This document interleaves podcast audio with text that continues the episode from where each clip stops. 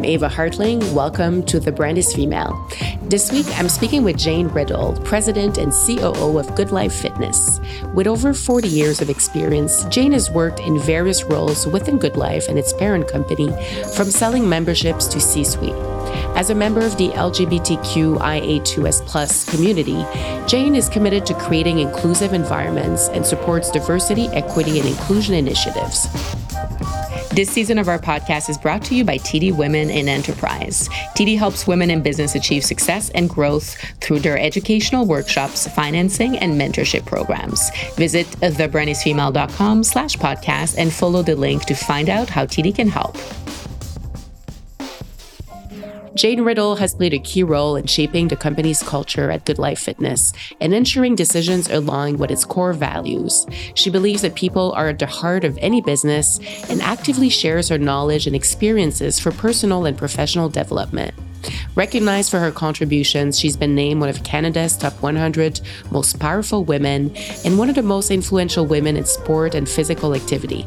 Beyond her professional life, Jane is passionate about animal welfare and serves as a board member for Golden Rescue, an organization dedicated to rescuing and rehoming golden retrievers. She holds a bachelor's degree in anthropology and a master's degree in physical education from Western, where she excelled as a varsity athlete and captain of the basketball team. Here's my conversation with Jane Riddell.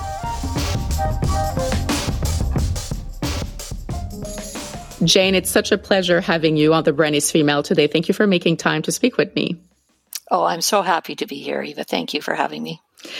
I'd like to start these conversations by uh, going back to the origin story of uh, my guests' careers and professional journeys. I'm curious to know, in your case, what did you dream you'd be doing as a career later in life back when you were uh, a young woman? Well, I, uh, like most children, I think I bounced around quite a bit from um, goal to goal, and I had I had wonderful parents. We were actually very poor in many ways, but uh, they were always so supportive of me. So, I think at one point I said I wanted to be a veterinarian, and then I wanted to be a lawyer, and you know, but um, I was always uh, good in school. And uh, when I got to university, I really fell in love with academia. And I thought, this is where I'd like to be the rest of my life. I'd like to be teaching at a university. So I did a master's degree and um, I was paying for my own education. So I had many, many jobs uh, during my, uh, my tenure at university. And, and one of them actually ended up being in a tiny little fitness club. Mm. And yeah, so very, uh, just by accident, you know. But I thought, oh, this is a good tie-in. I'm doing a master's degree in um, exercise physiology, so this kind of it works really well. And um, yeah, it was the best job I ever had in my entire life. It was so much fun going to work. Mm-hmm. It wasn't like work at all. And uh, I always tell people it was like going to a party every day where you meet all your favorite people, all your friends were there. You know, it was such a positive environment and such a great vibe. And uh, I really, really enjoyed it. But um, of course, I was making minimum wage and I thought, mm, I still need to pay my bills and whatnot. But, um, but I stuck it out. And, um, you know, as the company grew, I grew with it. And uh, yeah, 40 years later, here I am today. I wish I could say I plotted my career very carefully every single step of the way. Right. But, but I did not. I mean, there was still, there was kind of a common link. You had an interest in fitness and in physical education, which was, uh, you know, already obvious. Uh, yes. So the next stage kind of makes sense. So tell me about, you know, when you realized that was going to be, uh, you know, a, a, real career in the fitness industry. Uh, what was that first chapter like? Well, it was, uh, you know, the fitness industry was in its infancy as well. Mm, right. Uh, so we were just starting out. Um, I'm sure you're you're too young to remember this, but uh, you know the 20 minute workout, uh, Jane Fonda with the leg warmers, of course, of course, yeah. aerobics, you know those kinds of things. Um, that was sort of the the marketed image of fitness. Um, here at GoodLife Fitness, we always had more of a holistic approach mm-hmm. to uh, fitness and wellness. We're a little bit more, you know, science based. But um, for me, uh, working in in a club, it was really a great opportunity to learn everything from the ground up. Mm-hmm. We did everything back mm-hmm. then. We we you know we sold memberships, we cleaned the club, we trained people, we did outreach. You know, we worked on the front desk, and uh, it was just uh, a wonderful introduction to to the business of fitness. So, uh, great opportunity, as I say, to learn everything about the business firsthand. Well, we could say you're an intrapreneur because you didn't create GoodLife, but you've been part of its success really since the start, and you you know went up the ranks uh, working alongside the the owners. Um, what was that like having a career in fitness at that time? And I'm curious to know. Um, you know, I think we kind of have this image of fitness, especially I think in you know its early years of being a male dominated industry. Uh, and I also want to know if you feel that's changed over time. But were there any obstacles in being you know a woman within the industry? It's true what you say. It was um, you know very. Um, it was actually member facing positions have always been dominated by women mm, in in mm-hmm. our industry but as you move higher up the ranks it's always always been more men, right. except in our company. Um, and that's due to the outlook or the philosophy of the owner, mm-hmm. David Patchell Evans, who is still the owner today. He's the CEO. And he um, just was always looking for the best people. Mm. And he, he really didn't care beyond that. And uh, so, if you had what it took to, uh, you know, to perform and uh, be an excellent associate, you had a position. And uh, so, I just grew up with the company. As I say, it was, uh, you know, I worked in one tiny club. We acquired another club. Um, I eventually started to manage. I managed two clubs. I became a district manager uh, vice president eventually. I became the COO, and then uh, and now I'm the president of Patchell Holdings, which is the parent company of GoodLife Fitness, Fit4Less, Econo Fitness, and uh, CanFit Pro, which is our education company. But mm-hmm. some of the obstacles in the early years were more about um, I can remember my dad saying to me, "When are you going to get a real job?"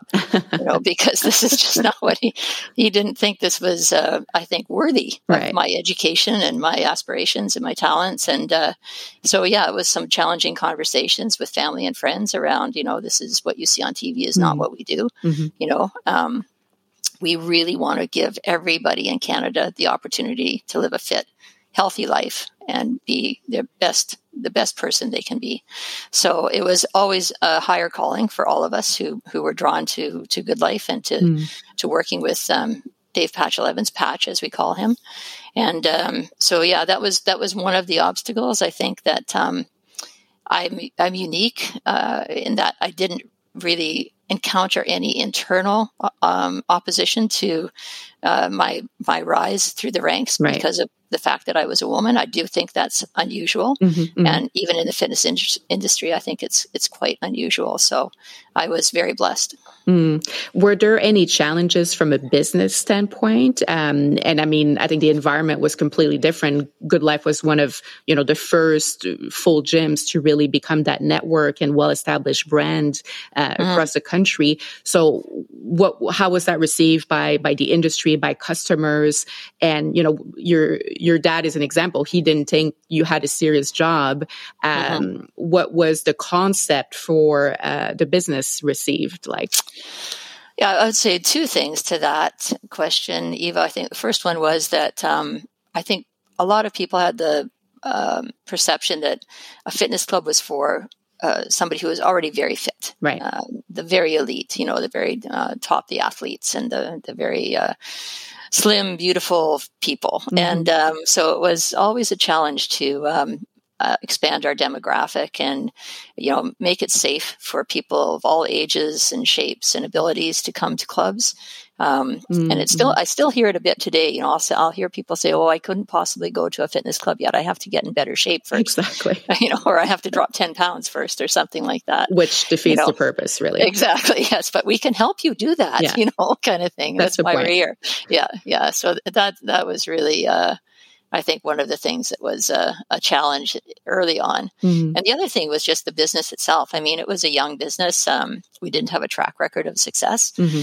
Um, you know, when we wanted to expand, we would uh, we approach banks, and no bank was willing to give us money. Right. You know, it yeah. was like you know we didn't have any we didn't own the buildings we leased equipment we uh, our only asset was really our uh, our indomitable spirit and our our cash flow and uh, no bank is willing to take a risk on that so mm-hmm. mm-hmm. we had to work extremely hard to uh, you know every single dollar that we made we plowed back into the business you know and uh, so it was really tough those early years we were we were scrapping and uh, you know we were often asked to t- you know we would come in and take over a club that had failed right for mm-hmm. instance, and uh, we had to turn it around. And that was a very, very tough assignment in any mm. business mm. turnarounds, you know, because uh, you know there's a reason they failed, and yeah. uh, sometimes it's very hard to get the uh, the old members to understand that. So we um, we're always facing opposition and pushback from mm. from that, but uh, but we invariably managed to uh, be successful and and now,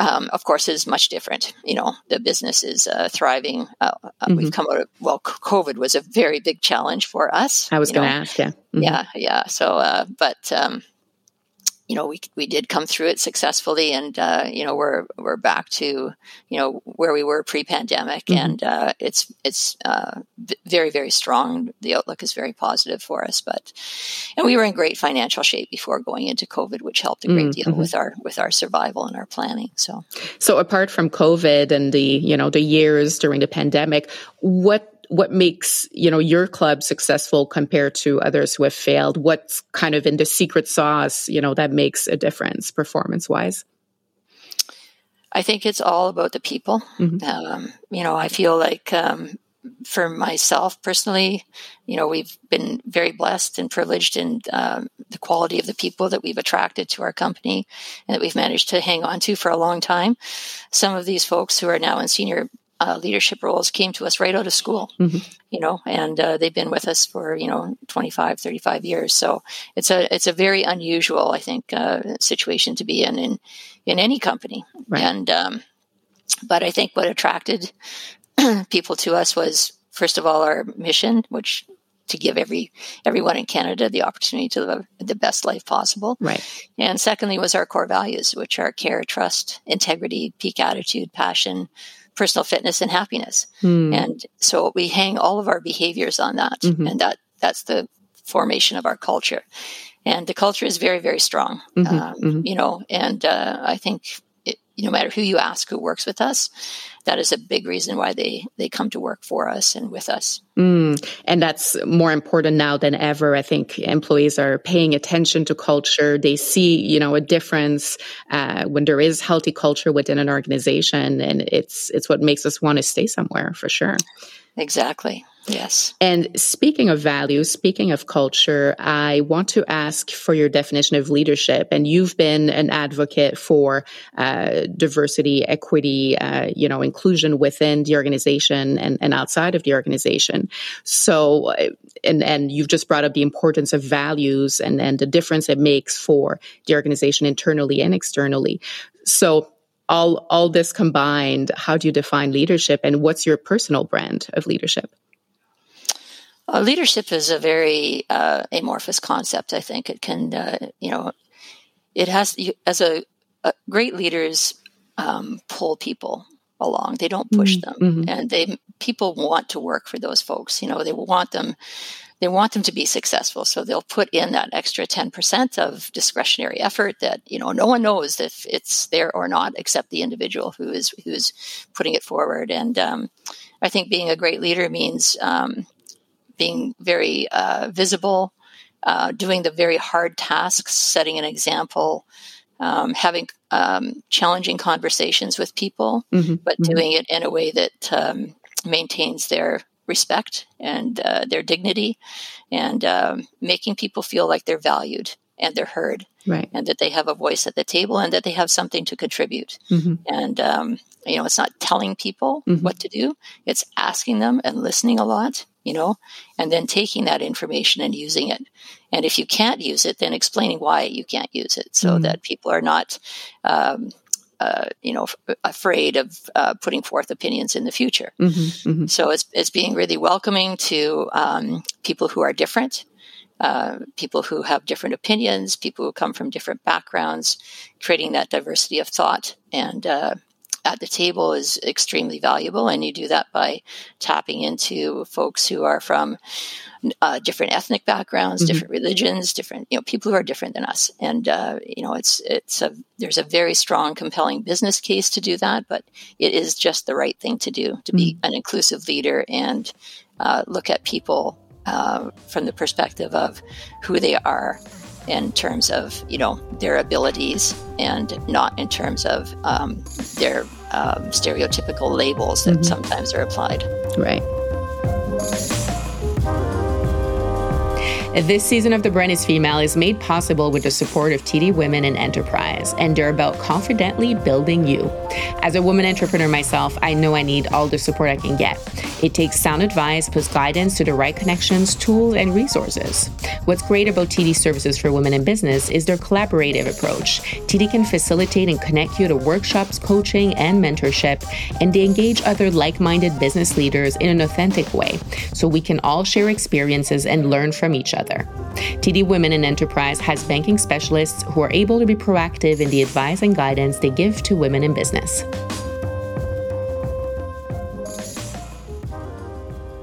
You've you've mentioned the fact that GoodLife, you know, has always had women, uh, a, a, large proportion of women among its employees, uh, more so than other companies in, in the same industry. You're now at the helm of a company yourself.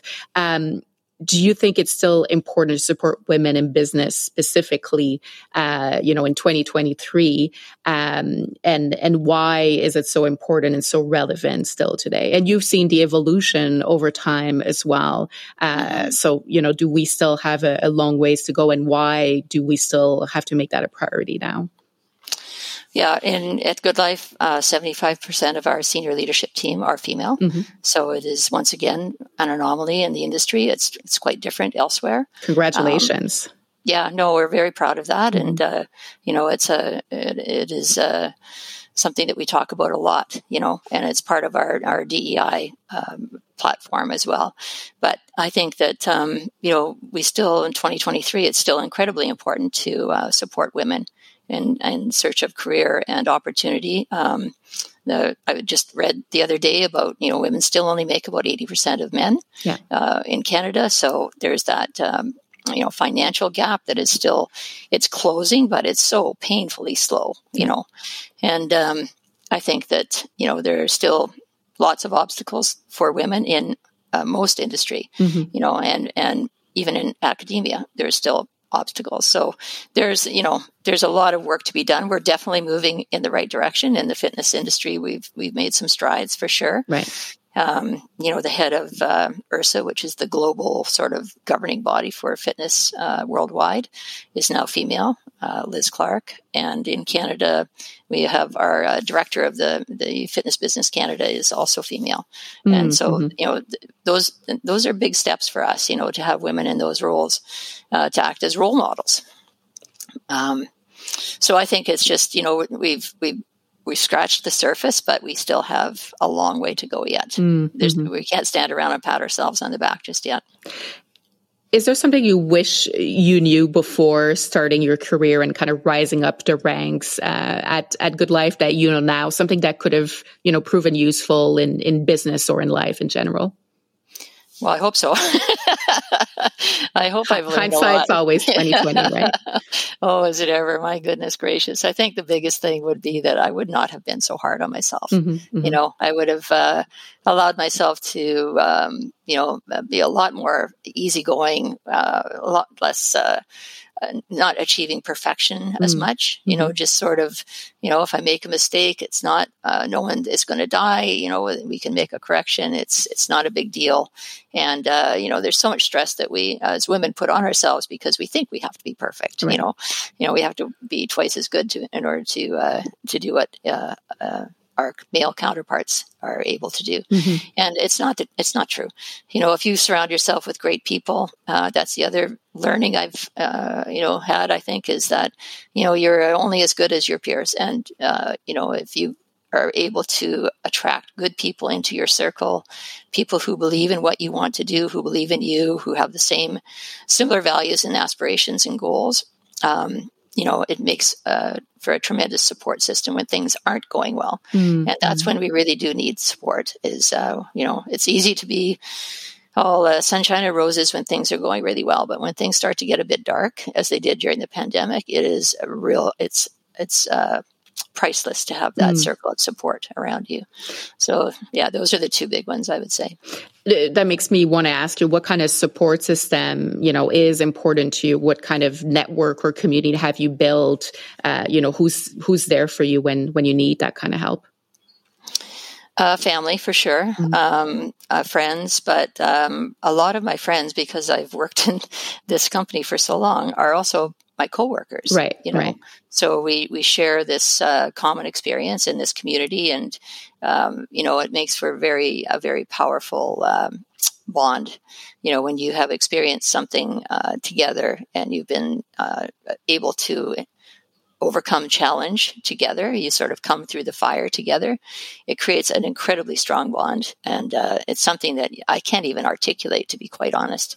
You know, it's just you feel it. You feel that they have your back and you have mm-hmm. their back. And, mm-hmm. you know, it's, uh, it's this very, it's almost an unconditional support. And uh, it's, uh, as I say, it's priceless. It's irreplaceable. Mm, yeah, that's uh, definitely the, the best kind of support. And speaking of that, uh, how how can you know anyone, whether they're an entrepreneur, uh, you know, a supervisor in a in a company, or just in our everyday lives, how can we better support fellow women uh, in in the workplace? And how, what are ways that you are supporting or mentoring the next generation of women at at GoodLife specifically?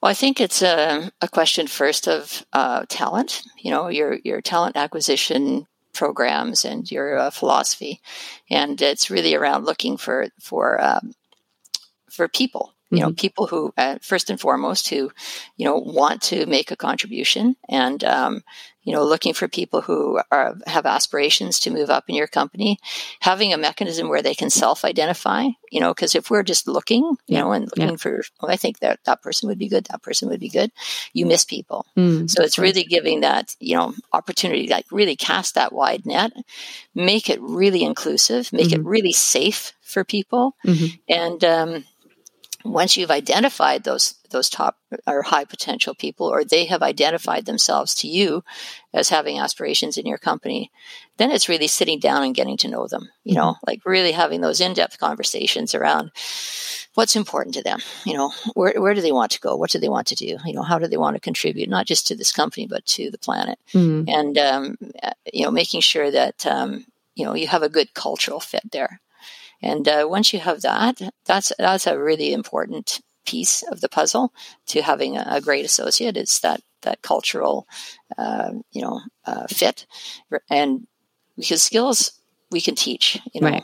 those are things that we can provide support to people for, and then that's what you have to do as well is you know you have this group of high potential folks who you know then you need to p- provide training and support and mentorship um, and feedback mm-hmm, and mm-hmm. and you know, need to give them opportunity to stretch and to fail and to uh, feel okay about that mm-hmm. you know so um, I think mentorship programs are really important. I think that um, that is one of the key ingredients to developing great leaders, great w- women leaders, is to provide strong mentorship and uh, strong le- leadership, and um, allow them the opportunity to tap into experience that others have gained so that they don't feel like they have to reinvent the wheel all the time. Mm-hmm, mm-hmm. Well, you're also the perfect example of, you know, a candidate being promoted from within, having climbed the, the ranks within the organization. So, um, an, an, excellent role model for all women working a GoodLife, I'm sure. Oh, thank you, Eva. I, ho- I hope I am. I do, I do try to be, obviously. Mm-hmm. Um, I want to ask you, and you work for a company called GoodLife. You've talked about the mission uh, behind the name, and uh, you know the, the, the support so that everyone can live their their best life possible. So I'm especially interested in your answer for for this reason. Um, what are daily or regular practices, things that you need on you know on a on a on a regular basis to feel grounded, to stay healthy, to feel like you are uh, living your best life ultimately? Mm. Yeah, I think it's changed over the years. I, as I've aged, I've gotten a little bit um, I've given myself some grace, you know, in terms of physical activity mm-hmm, mm-hmm. and uh, not uh, really trying to um, do high intensity workouts anymore. Right. Uh, I still work out. I do strength training. I think that's really important for us as women to maintain, you know, our, our the integrity of our our, our uh, bony structures. Um, I feel like, you know, for myself, I need to be in nature every day. Mm-hmm. I, I'm, I'm I moved to a farm six years ago, and honestly, I feel like I should have been a farmer all my life. I just love it there. You know, I just enjoy it so much. And uh, getting outside and uh, walking with my dogs every morning on the trails mm-hmm. really, it really centers me. Uh, for the day ahead. And um, so I do that every day, mm. regardless rain, shine, snow, whatever. You know, we're out there all the time. And um, I think the other thing is really around um, rest and yeah. allowing yourself to take the time to uh, replenish you know mm-hmm. make sure you uh, for me it's having you know making sure i have good sleep habits you know uh, i don't regenerate as quickly as i used to mm-hmm. uh, so i have to uh, allow myself the uh, that opportunity to you know make sure that i do get decent sleep and um, and i also um, have taken up reading again, like just reading for mm, pleasure, right. you know, because I was always reading for self improvement and for business. And, mm. uh, you know, I am a lifelong learner, but uh, I've gone back to reading just things that I think are interesting now, you know, and uh, you can lose yourself a little It's a little bit like, like meditation sort of thing, you know. Mm, mm-hmm. Yeah. What's one book you've read that uh, has really influenced you? Could be a business book, could be fiction or whatever else? Uh, yeah, recently uh, it was a three day road um, and I think it was Joseph Boyden. I'd have to, you'd have to give me a little grace on that one yeah. too. But uh, he is Canadian, yeah, and uh, it was uh, an absolutely fascinating story of uh,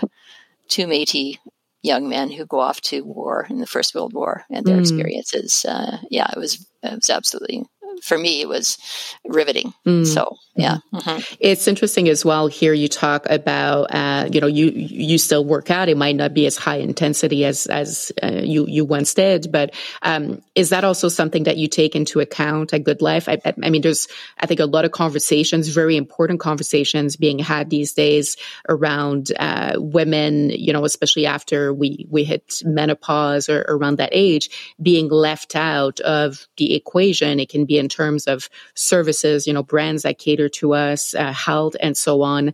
Um, but obviously, moving our bodies and working out continues to be important throughout our, our entire life. So, is is that something that you take into account in your in your business model?